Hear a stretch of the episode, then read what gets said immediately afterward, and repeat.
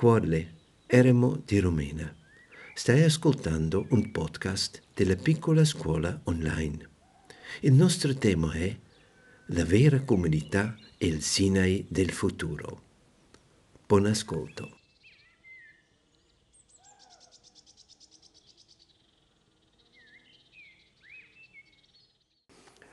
Vi do il benvenuto per la nostra ultima serata nella nostra piccola scuola della comunità.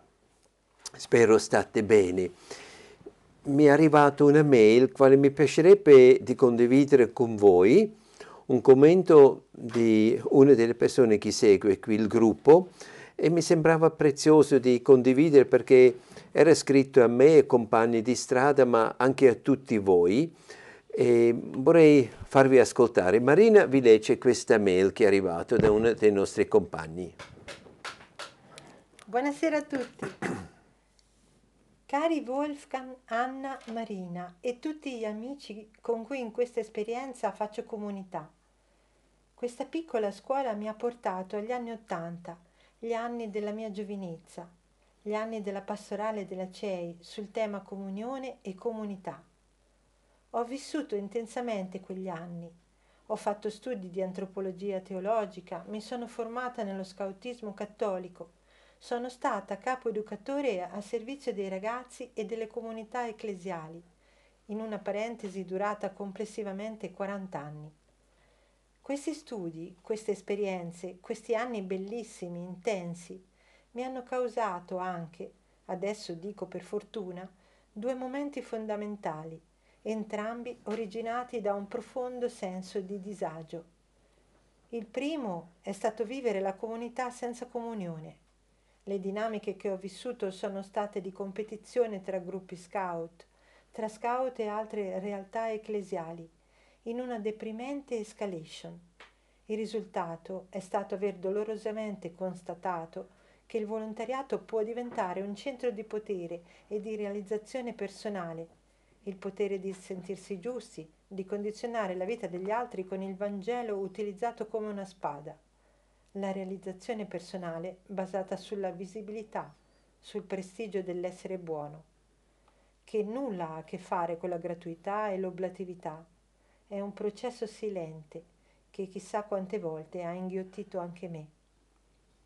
Il secondo momento è stato capire di non reggere la solitudine, mi sono accorta che la comunità era uno scudo, un rifugio, che non riuscivo a stare da sola, che non riuscivo a pensare da sola. Ho cominciato da me. Ho osservato che avevo coperto di cerotti tante mie ferite. Ho scoperto che erano caverne in cui mi sono addentrata con paure e smarrimento. Ho capito che dovevo farlo da sola, che dovevo farlo per me, per essere vera. Da quando ne sono uscita, qual- ma qualche cunicolo è ancora là che mi aspetta, molto di me non è più come prima. Ho scoperto con meraviglia che il dolore fa male, ma non fa del male. Amo i momenti in cui sono sola, perché non sono da sola. È cambiato il mio rapporto con la Chiesa istituzione, il mio modo di vivere la fede. Ho molte meno certezze, sono molto più in ricerca. È cambiato il mio rapporto riguardo al fare comunità. Ho lasciato la mia comunità scout senza strappi e senza rimpianti, ma con la convinzione che un ciclo della mia vita è finito. Fa bene mantenere legami e spezzare i legacci, ripartire da zero, diventare ultimo. È cambiato il mio essere sposa e madre, ma questa è un'altra storia. Voi tutti oggi siete la mia ricerca, i miei passi con voi mi danno gioia e non so ancora dove mi porteranno. Grazie tantissimo per questa condivisione, di averci mandato questa mail. Io credo tutti possiamo riconoscerci in questa esperienza. Mi fa pensare a questo aspetto, ogni comunità è effimera c'è la nascita, c'è un'evoluzione, ci sono i tempi alti, i tempi di difficoltà, di crisi, di nuovo forse tempi alti, ma poi arriva il momento dove queste esperienze in un modo o l'altro chiude, ha compiuto e finisce e fa spazio per qualcos'altro. Se guardiamo per esempio negli anni Ottanta, no, c'era questa meravigliosa immigra immigrazione alternativa qui in Toscana. Venivano persone della Svizzera, della Germania, un po' dell'Inghilterra, un po' dell'Austria, venivano in Toscana, sognavano delle vite un po' autonoma, tutto fatto da sé, in campagna, tutto verde, biologico, eh, libero nel senso di poter creare la vita, di non trovarla già prefabbricato, di evolvere, no? E allora in questo periodo c'erano piccole comunità che sono nate, l'ideale no? di, di, fare una, una, specie di una comune no? e di vivere insieme. Esperienze meravigliose, stupendi, molto originali. Mi fa sempre pensare a queste nicchie nella natura, queste piccole zone di caos ecologico. Era un caos sociale, un caos creativo molto fecondo che, che era un focolaio no? intorno al quale si trovavano tanta gente e si evolveva. C'erano tanti momenti molto creativi anche qui in Casentino, dove eravamo una centocinquantina che venivano dall'estero per vivere qui. In luoghi sperduti, a case ruderi, nessuno si interessava per questo mucchio di pietra e la gente ricreava le case. Questo tempo è finito. Sono andati via, o sono andati invecchiati, sono tornati in paese, in città. E sono arrivati altri, e di nuovo adesso, di nuovo un ritorno dei giovani in campagna che fanno meravigliose esperienze, stupendi, altre esperienze, forse simili, ma con altre ispirazioni. Sia penso anche ai tempi di hippie. Qui in Casentun erano due comunità di hippie negli anni 70, stupendi, meravigliosi, esperimenti sociali veramente contrastanti con quello che era un po' il stile di vita qui in Casentino. La cosa meravigliosa, ancora oggi si parla di queste esperienze, ancora oggi troviamo le tracce di quelle innovazioni che sono venute da una vita che quasi non si capiva in paese cosa fanno questi cappelloni lassù in montagna. Invece se penso per esempio qui a Poppi, i primi gruppi di yoga faceva una signora che faceva parte di un gruppo dei hippie o tutto il lavoro con i cavalli, sussurrare dei cavalli, nato lì. Eh, l'erboristeria, l'omeopatia, tutti questi momenti che sono normali, ogni paese ha due o tre erboristerie adesso, ha nato lì in quei momenti di comunità di hippie. Aveva, aveva un suo alto, la sua stagione buona e oggi è semplicemente un ricordo di noi un po' più grandicelli. Così le comunità hanno loro vita e bello è così vuole dire partecipare. Se provo di chiodare una comunità con le regole, fissarle, pensare questo deve durare tantissimo, rimanere sempre così, incontro logicamente la difficoltà di vivere davvero quello. Um, io mi ricordo con grande gioia alla comunità brasiliana che era stata formata intorno a Linda Bimbi. Loro sono da 50 anni insieme, erano più di 30 uh, sorelle, so, ex suore, che sono uscite, che hanno fatto una vita da missionari laiche, sono venuti qui dall'Amazzonia, dal Brasile, sono venuti qui in Italia, hanno vissuto a Assisi e a Roma. Loro da 50 anni vivono in comunità, non hanno una regola, hanno semplicemente il consenso, il centro della loro vita è la vita in comunità e tradurre il Vangelo in gesti. Non hanno l'idea di dover costruire un monumento e lasciare chissà che. Vogliono essere un segno mentre loro vivono e questa comunità vuole essere un segno nella vita di tutti i giorni. E così l'hanno vissuto. E la comunità, diciamo, un po' più grande, più vecchia, quale io conosco, che funziona, è proprio vivace, e vedete qui con tutta la provvisorietà, senza aver chiodato le regole su quale deve basare questa vita. Questo rischio, un rischio no? anche eh, coraggioso e come abbiamo sentito nel testo di oggi, questo amore è pericoloso perché è insicuro, incerto, senza garanzie. E affidarsi a questo amore per la vita, amore di tradurre il Vangelo in gesti della vita, amore per la comunità e per il cammino. No? E meraviglioso. Così un po' questa, questo tentativo, quale anche Romena, varie volte abbiamo pensato, dobbiamo avere una regola, dobbiamo mettersi al tavolo e descrivere la regola, come l'ha fatto San Francesco. E le intenzioni erano buone, anche l'abbiamo voluto proprio, ma abbiamo ben capito molto veloce, non ci serve e non abbiamo bisogno perché vivere in primo piano, nel qui e ora, questo, questo cammino insieme, essere aperto, essere nella provvisorietà della vita, rispondere sulla vita, accogliere, era più importante di definire e fare regole e costruzioni. La tendenza, come abbiamo letto stamattina nel testo di Krishnamurti, logicamente è forte perché vogliamo fare ordine, vogliamo fare strutture, cerchiamo una certezza, quale alla fine non c'è. Certo, avere un orientamento attraverso un consenso che è condiviso proprio è prezioso e avere il tempo di vegliare sullo stile della vita in comunità, in quell'orientamento che abbiamo, è assolutamente necessario, come anche di avere l'eremo della pool dove possiamo parlare su quello chi crea i conflitti, quello che vuole essere affrontato per essere elaborato e per nutrire la vita in comunità. Così un po' quel pensiero, la vita in comunità è anche provvisorio, è effimera, ha i suoi tempi. È bello comprendere quando un'esperienza si chiude e fare spazio a una nuova esperienza, come abbiamo letto prima in quell'esperienza.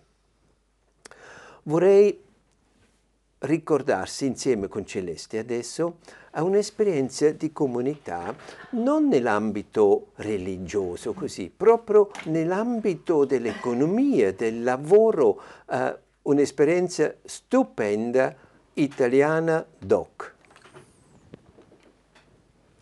Buonasera a tutti, io ringrazio Wolf di avermi chiamato, non ho una, una riflessione su qualche esempio che ognuno di noi poi mh, attraversa, mh, conduce, part- a cui partecipa, di, possiamo chiamarla, ubunteria, che è molto più diffusa di quanto, di quanto non si sappia, ma proprio è diffusa in maniera abbastanza ancora clandestina e quindi le testimonianze che ieri sono arrivate sono preziose nel, per archiviare e dinamizzare questo uh, concetto di Ubuntu. Io sono qui per fare insieme a voi un piccolo volo uh, di memoria collettiva. Quello di cui parlo è a conoscenza assolutamente di tutti voi e certamente fa parte della storia culturale, industriale, politica e sociale del nostro paese. Mi riferisco a Adriano Olivetti, l'industriale conosciutissimo, uomo eh, politico, uomo di comunità, fondatore, rampollo di una famiglia industriale da giovane, giovanissimo, le, prende le redini della, della storia industriale di famiglia e per primo si pone un quesito non da poco. Il quesito fondamentale è uno, dare dignità al lavoro, a chi lavora, e decidere se l'industriale capitalista che si avvia alla sua iniziativa non abbia come unico obiettivo solo quello del, dell'utile. Eh, la rivoluzione, diciamo, di, stiamo parlando degli anni tra il 30 e gli anni 50. Eh, il, um, il dopoguerra sta avanzando con un progresso e un dinamismo economico fortissimo, Olivetti produce delle, dei piccoli con, um, come si dice, macchine per la contabilità e si avvicina invece a un mondo più complesso. Um, qual è l'equilibrio tra solidarietà e profitto? Questo è il grande quesito che si pone Adriano Olivetti. E che cosa vuol dire porre al centro il lavoro, la dignità del lavoratore e anche l'organizzazione del lavoro. Eh, siamo tutti al corrente che eh, Ivrea diventerà il centro di riferimento per uno sviluppo industriale umanitario travolgente, ehm, insieme alla condivisione all'ipotesi e poi alla realtà della condivisione dei, del, degli utili con gli operai, il nucleo sempre è di innestare come obiettivo del lavoro la felicità del lavoratore. E la felicità del, lavoro, del lavoratore è fatta da che cosa soprattutto? Da diluire, di, di togliere quanto più possibile il meccanismo della ripetizione è in fondo di quello che noi chiamiamo l'alienazione. Quindi sì, anche all'interno dell'organizzazione della fabbrica c'è una, una, una, rivoluzione tra le relazioni, tra per esempio gli operai che ancora erano operai di grandissime attitudini artigianali, ottime nella nostra tradizione, che però hanno come caposquadra degli ingegneri che invece sono giovani ma sono molto più avanzati nella scienza. Beh, ehm, la relazione tra il capo e i, gli operai sarà una relazione creativa, di reciproco ascolto e di reciproca implementazione del progresso. Eh, Olivetti diventerai un uomo che sa comunicare, un uomo affascinante in una città, eh, si riferisce soprattutto a Milano che sta diventando la capitale industriale d'Italia, eh, saprà attrarre il mondo soprattutto culturale, culturale degli scrittori, basta ricordare Ottiero Ottieri, Volponi, saprà interpellare, avere a fianco in un dialogo continuo i grandi del momento, Einaudi, Altiero Spinelli, Rossi, e si aprirà un quesito enorme, enorme su come la modernità e come la vita dell'industriale può si può equilibrare tra un progetto di futuro e la solidarietà. Eh, Ivrea diventerà un villaggio Ehm, di un'utopia realizzata veramente, dove eh, l'ambiente umano, abitativo, della bellezza è messo al centro della vita di chi lavora nella fabbrica. Insieme alle abitazioni nasceranno tutta una serie di servizi sociali per eh, gli operai che vanno dai problemi della salute, gli asili per i figli, le scuole più avanzate, le borse di studio, il cinema, gli spazi soprattutto di eh, riunione pubblica.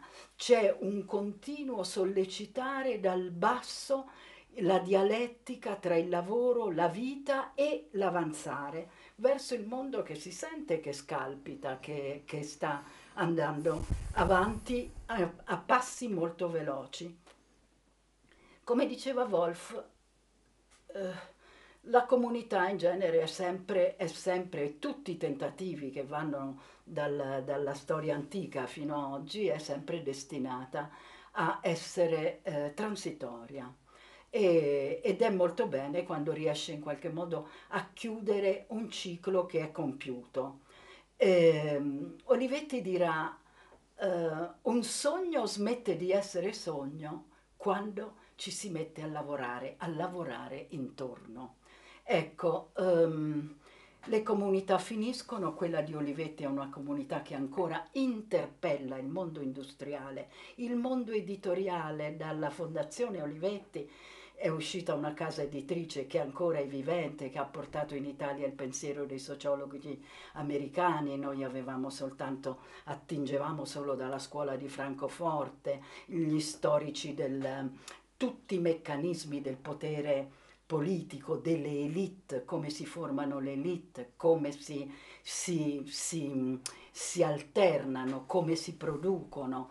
E insieme una dimensione molto moderna, anc'oggi in qualche modo così, così diventata eh, banale, banalizzata, ma nasce in quell'epoca una grafica industriale favolosa che poi sarà quella che produce la Triennale di Milano e che attrae i più grandi design italiani del mondo, verranno fuori le scuole e le accademie, nasce una rivista di arte che si chiama Sele Arte che si occupa di arti decorative, di tutti i materiali che si possono far diventare di uso domestico ma con una eleganza innovativa. E, e nasce un, anche una politica di divulgazione della grande arte italiana. La storia dell'arte la studiavano soltanto al liceo, i ragazzi che venivano dalle famiglie che potevano mandarli a quelle scuole. Si conosceva pochissimo del patrimonio culturale e ogni anno l'attesa del calendario Olivetti era veramente un approdo a un museo straordinario. Io mi ricordo dei Mantegna, dei Paolo Uccello, dei particolari con, delle, con dei colori rispettati, con una, con una capacità di stampa veramente di grandissima qualità e di altissima diffusione. Dunque, Olivetti interpella ancora, due giorni fa al, a Milano si faceva ehm, vedere per la prima volta un documentario molto interessante. Il documentario riguarda il, il nucleo che ha prodotto il primo calcolatore della, dell'Olivetti, che è stata una tappa avanzatissima nel mondo che correva verso il computer. E chi è che il nucleo originario di questo, di questo laboratorio che produrrà appunto il primo calcolatore? È un ragazzo di 32 anni cinese è un ingegnere cinese che Olivetti in, in, riesce a, a, a attrarre, figlio di un diplomatico cinese, ingegnere, morirà giovanissimo a 38 anni per un incidente automobilistico, ma è lui il nucleo originario dell'invenzione del primo computer Olivetti. Cosa fa il giovane cinese? Non ci sono ancora specializzazioni, non si capisce nemmeno quali sono le frontiere da dover aprire per produrre. Farà una, un giro per tutte le università italiane, cercherà di individuare giovanissimi studenti o laureati, fisici, ingegneri, ma anche umanisti e creerà un team travolgente di giovanissimi che approda a questa conclusione. Olivetti è ancora l'elemento di confronto con tutto il mondo del lavoro che dalla globalizzazione in poi è diventato quello che è. Ma c'è un altro tema comunitario che sta sul tappeto e non è storico, ma è attuale e tutti quanti lo avete davanti a voi, lo avete nella mente, nella lingua ed è eh, la, la, comparsa eh, a livello internazionale di un modello di integrazione inventato da un piccolo sindaco calabrese che si chiama Mimmo Lucano, che è stato mm. il, il detettato da tutta la, la, stampa internazionale come modello, si è pensato a lui anche come premio Nobel, è un modestissimo eh, sindaco del meridione, del meridione d'Italia più, più, più scabroso, più, più, più difficile, più, più, intoccabile, dove eh, cominciano ad arrivare molti, molti migranti, mm, ne sbarca un nucleo di disgraziatissimi a pochi passi da, dal paese di Mimmo Lucano e Mimmo Lucano, il sindaco, inventa una possibilità, inventa, crea, inventa una possibilità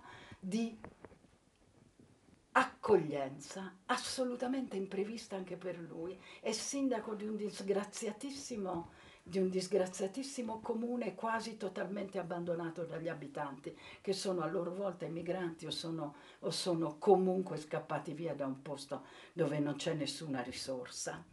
Beh, la storia la sapete tutti, eh, si conclude in una tappa drammatica, drammatica, con un processo contro questo mh, mm, sindaco ehm, e con una mh, mm, condanna mh, mm, in, impensabile a 13 anni di galera. Eh, perché? Perché Ecco, la comunità anche perché vive poco, perché in qualche maniera poi ha bisogno di eh, abbandonare il nucleo originario e andare a cercare altro. La comunità ha bisogno di trasgressioni, di invenzioni, ha bisogno in qualche modo di innovare quello per cui ha creato la comunità.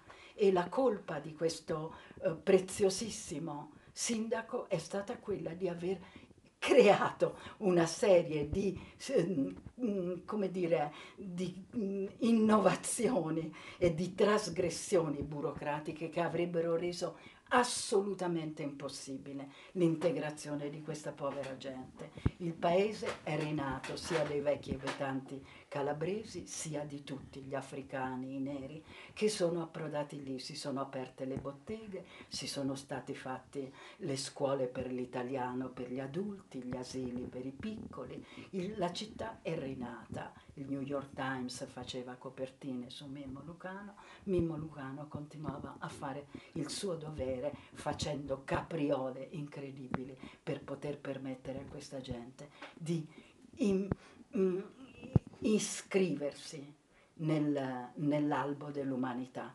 La storia la sapete tutti, sappiamo tutti che Mimmo Lucano è un'interrogazione profonda che sta davanti a noi e forse anche un modo di rintervenire, rimmaginare, rirenderci attivi per il discorso più cruciale che nostro, la nostra cultura ci pone, che è quello della integrazione e della fine di inventare alter, al, alterità continue e di, e di fare un mondo ormai di confini e di differenze.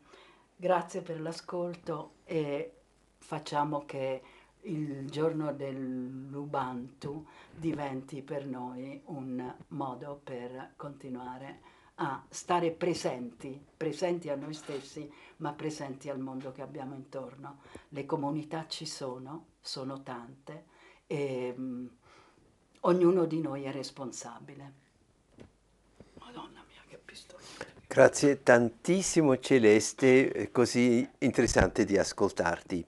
Eh, mi fa venire in due pensieri. Uno, una delle prime voci sintetiche per i non vedenti, ma, ma parecchio all'inizio, ha fatto Olivetti. La prima voce per i computer, anche i telefonini dei non vedenti, era una voce sintetica Olivetti e tutto quello che veniva dopo non era buono come quella lì. E, e poi l'altra cosa riguardando anche queste esperienze di Mimmo e questa trasgressione di Udicime, nella natura abbiamo queste zone, questi luoghi, sembrano abbandonati, eh, troppo selvatici, un po' caotici, sì, sono nicchie di un, un caos ecologico. Non è il parco ordinato, il giardino bello, la macchia che ci piace, no, è un casino di piante. Lasciandola fare, osservando, si vede e l'apripista di una vita che viene dopo. Per esempio intorno al bosco troviamo tutti questi pianti giovani spinosi, le ginestre, eh, cinepro, il rovi, biancospino, eccetera, queste piante che vivono in modo anche un po' caotico insieme e poi questo è l'apripista per il bosco. Chi vuole avanzare, chi vuole fare il suo progetto, chi vuole allargarsi. O penso a un gran mucchio di pietre che hanno messo lì una volta in campagna e l'hanno abbandonato, è venuto fuori un, una iola biologica, naturale, meravigliosa. Dopo dieci anni, dove c'erano questi mucchi di pietre, è venuto fuori una meraviglia che è diventato un piccolo riservato naturale. E la natura ha fatto un caos lì e poi da questo caos nasce qualcosa che dopo una grande meraviglia. Così queste zone di un caos ecologico e e se io traduco questo anche nella nostra società, meno male ci sono le periferie, meno male ci sono luoghi dove la vita non ha tutte le definizioni, dove non ha tutti i confini, strutture chiare, dove c'è un'esperimentazione che permette una nuova vita. Allora tutto questo è un po' intorno al tema del, dell'essere effimero, di avere tempi della comunità e poi anche bassa e dà spazio a qualcos'altro. Qualche volta siamo un po' a volte di una nostalgia. A Romena abbiamo fatto varie fasi in 30 anni, logico, in 30 anni di vita si attraversa fasi. E tutte le volte quando finì una fase, è entrata una nuova fase, logicamente un po' di persone pensavano bene, Romena si apre, bene, Romena si trasforma, meraviglioso questo nuovo inizio. Bene, altri dicevano peccato, Romena non è più come una volta. Certo, non può essere come una volta perché cammina, cammina con la gente, ma io non vorrei dire è sbagliato di avere questa nostalgia, ma vorrei solo interrogarmi di cosa ho nostalgia? Cosa era così bello questi dieci anni o quindici anni o vent'anni fa? Cosa era bello all'inizio del cammino in comunità romena? E di cercare proprio cos'era che era bello, che mi nutriva, no? E può darsi qualcosa che oggi ho bisogno, può darsi oggi che devo nutrire. Se io penso alla vita di assistenti, avevamo mi ricordo, non so, era vent'anni fa, avevamo questi incontri a Cuorli dove si faceva formazione, siamo andati al bosco, abbiamo fatto discussioni e formazioni, abbiamo vissuto insieme, abbiamo lavorato un po' con i sassi, eccetera. Erano questi momenti di una grande vita insieme, no? E poi erano tempi dove diventava quasi una formazione come fosse in una ditta, come si dava istruzioni e si spiegava e poi siamo tornati un po' più alla riflessione, poi siamo persi perché si pensava solo ai servizi, non più alla comunità di essere insieme, eccetera. C'era sempre un, un cambiamento, no? un cammino dove ci siamo anche persi un po' per ritrovarsi se penso all'equilibrio, noi dobbiamo perdere un po' l'equilibrio per attivare i meccanismi per ritrovare l'equilibrio. Finché sto sempre in un equilibrio, non alleno la capacità di ritrovare un equilibrio. Il bilanciamento del corpo funziona, si sono sbilanciato. Voglio dire, se casco fuori da quello che volevo proprio avere, che credevo l'ideale, se mi sposto da quello, posso anche trovare le forze che mi riportano. Se non esco mai da quell'ideale, non riesco nemmeno a attivare queste forze. Per quello Mandela la chiama modo molto carino, lui dice ognuno e anche noi abbiamo bisogno di un orticello in quale possiamo perderci, e in quale anche possiamo ritrovarci. La capacità di perdersi per ritrovarsi davvero è un movimento, è una dinamica, no? sia nel cammino personale ma anche nel cammino della comunità. Per perdersi tocca anche lasciare un po' andare e non rimanere troppo attaccato alle cose, aprirsi. Per ritrovarsi si vuole anche la voglia di guardarsi, di ascoltarsi, riflettere il dialogo, questa dinamica, non perdersi e ritrovare un po'. Bene, lascio un attimino un po' sfumare questi temi e torno semplicemente al Mandela Day. prima di fare una testimonianza del vostro rac- uh, racconto del Mandela Day di oggi, vorrei un po' raccontare cos'era il nostro Mandela Day. Era molto semplice oggi. Siamo andati al Trillo, una piccola associazione per bambini disabili, dove una settimana fa abbiamo pulito il deposito di gas. C'è un deposito di gas, era una giungla e c'è una rete intorno, lì deve essere tutto pulito, un lucchetto e poi anche una targa dove sono scritte tante indicazioni cosa si deve fare lì e cosa non si deve fare lì, diciamo tutto in ordine. A fine dell'anno deve essere collato con i pompieri e logicamente questo deposito di gas era in un stato miserabile. Allora abbiamo pulito e oggi siamo tornati di fare il finale, attaccare per bene questa targa, rimanere lì per dieci anni, fatta per bene, si è messo anche una corda, un lucchetto, così quella opera è conclusa, è finito, i pompieri possono arrivare per fare il collaudo e andrà senz'altro bene. Questa era la piccola uh, opera per migliorare uh, la qualità di vita di tutti ed è questa piccola associazione, un piccolo contributo fatto per bene alla nostra soddisfazione e per un bel po' non si deve più toccare quella realtà. Bene così. Allora vorrei aprire la testimonianza. Chi vuole raccontare un po' del suo Mandela Day di oggi, del suo impegno, della sua opera che ha fatto per migliorare la qualità della vita degli altri? Chi vuole entrare?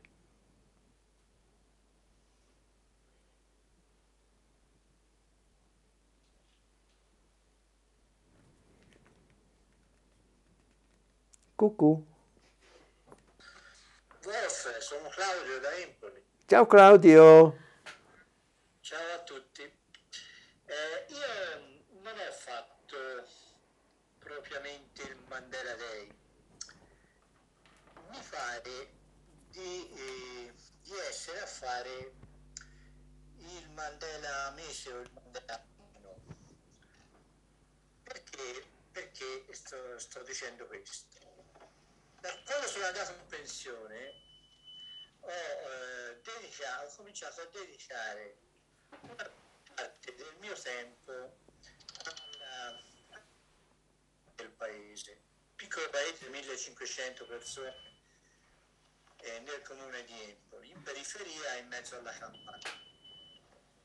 In questo paese c'era eh, diversi anni fa una bellissima realtà, eh, si chiamava Associazione Paese in Festa e dava l'opportunità nel periodo estivo di incontrarsi fuori dalle case, per strada, nelle piazze, eh, lungo il fiume, eh, con, eh, dando l'opportunità di vivere proprio la comunità in allegria intorno a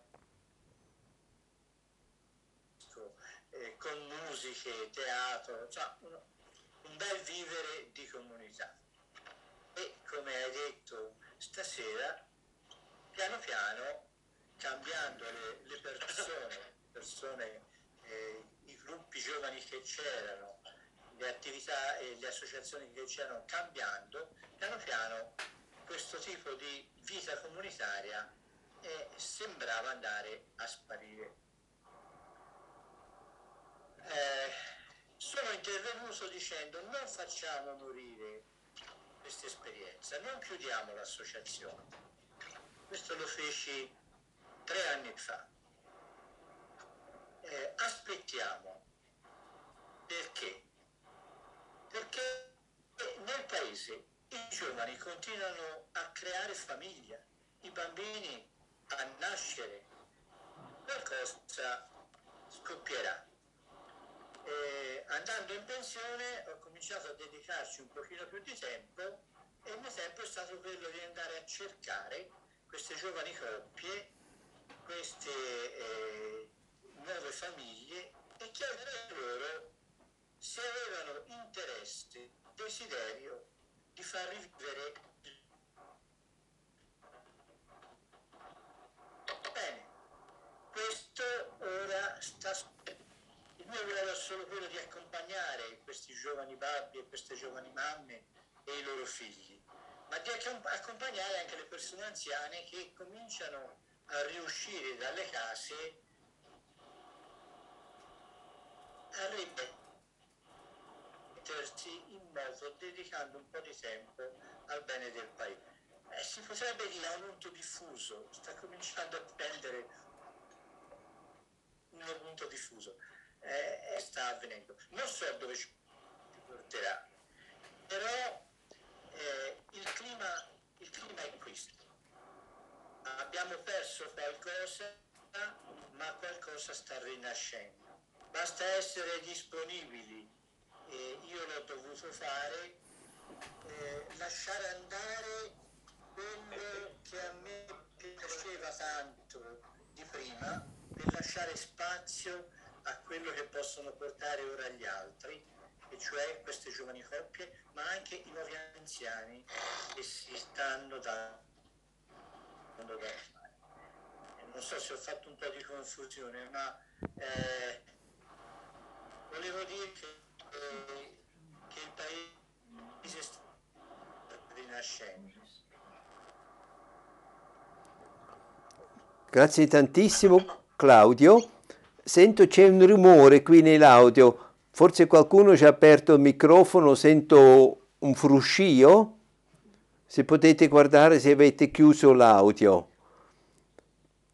Uh, invito qualcun altro per la sua testimonianza, per, sempre come ispirazione, no? Parlando insieme troviamo anche le idee. Ciao, sono Carlo. Ciao Carlo.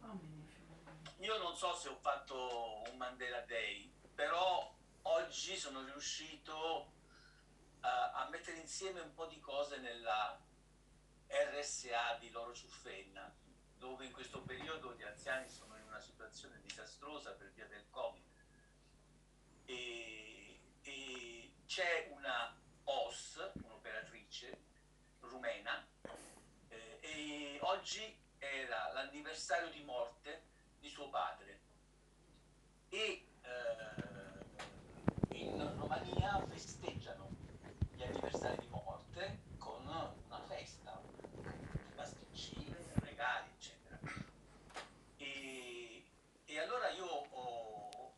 pensato di chiamare il parroco di Loro Ciuffenna, chiedere di fare una messa uh, per il padre di questa uh, signora e quindi portarle, portare la messa nella RSA e quindi coinvolgere tutti gli ospiti, eh, Daniela che è questa rumena e, e, e la comunità. Quindi è, è stato un un'esperienza molto bella. Non so se, se questo rientra o può rientrare in una, una cosa del genere, eh, però io oh, sono molto felice perché eh, mi sono sentito utile. Certo, e un impegno, un'azione, no? quale che tu hai indotto, un impegno che ti sei preso, no? che aiutate uno di valorizzare anche la vita di queste persone, farla sentire accolta, eh, parte della comunità, parte di quel piccolo mondo no? dove è, dove è operosa, anche riconosciuta in quello che è, riconosciuta nella sua eh, tradizione quale portano della Romania è preziosissimo, senz'altro lei si sentirà più Ehm, più accolto, più inserito e confermato no? di essere qualcuno in questo nostro mondo e non solo una portatrice di un servizio. Sì. Infatti era molto felice. Mm.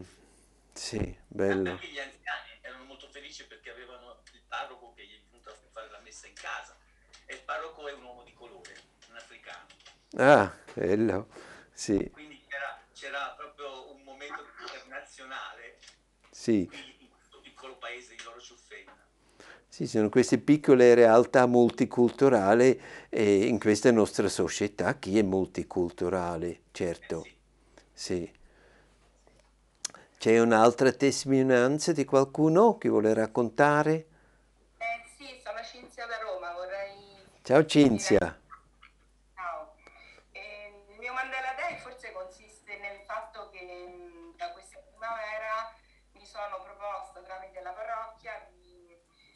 Lezioni di italiano una famiglia nigeriana che assolutamente non, ha, non sa una parola.